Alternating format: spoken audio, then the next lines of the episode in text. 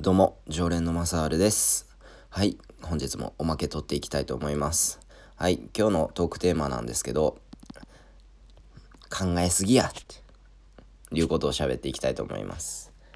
えー先日ね、ちょっと僕の友人と久しぶりに会う友人がいて、ちょっと2人で飲みに行ったんですけど、まあそいつが結構悩みがちっていうか悩み気質、悩み気質？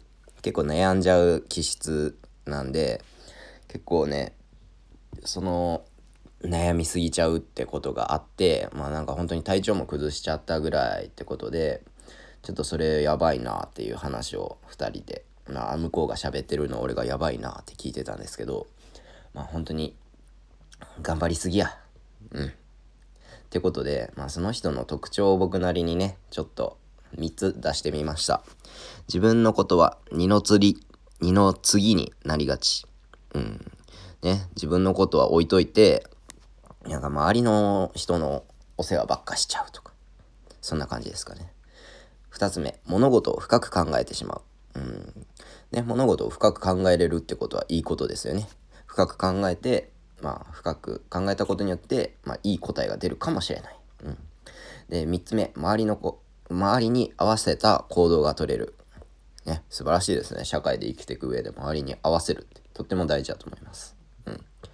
でもねその特徴を僕考えてあこんな感じあのその友人はねこんな感じかなって思ったらうんもう今の特徴ね僕と真逆やなって思ったんですよね。はい。僕ねこの最初に挙げた自分のことは二の次になりがち。僕はもう自己中ですよね。うん。僕は自分大好き。もう自分中心に生きてます。で2つ目の物事を深く考えてしまう。僕はすごく楽観的に考えちゃいます。うん。逆に楽観的すぎてまあ失敗することも多々あるんですけど。で3つ目の周りに合わせた行動が取れる。まあこれもう自己中さっきの自己中とつながっちゃうんですけど。周りに合わせた行動って僕あんまり取れないんですよね。うん、うん、まあこれ僕の特徴とね先日喋った人の特徴が真,、ま、真逆っていうかねことなんですけど。まあどっちにもどっちの良さがあると思うんですよ。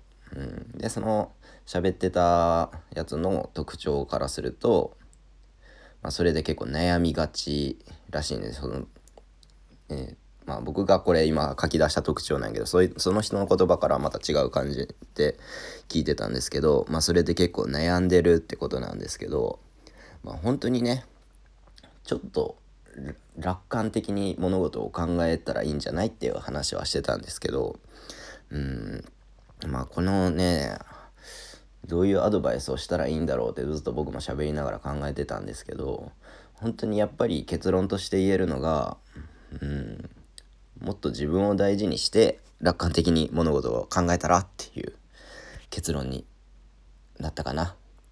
もしねこのヒマラヤ聞いてるんやったら本当にちょっと個人的ななんか配信になっちゃったんですけど本当に楽観的に考えるっていうのは悪いことじゃないと思うんですよね僕。うん楽観ね結局物事を深く考えたらそれだけ本当に深い答えが出るかっていうと僕は違うかなと思って楽観的に考えるからこそなんかアイディアがパッと出てくるんじゃないかなとか、まあ、そういう考えが楽観的なんかもしれないんですけどまあね本当に考えすぎや。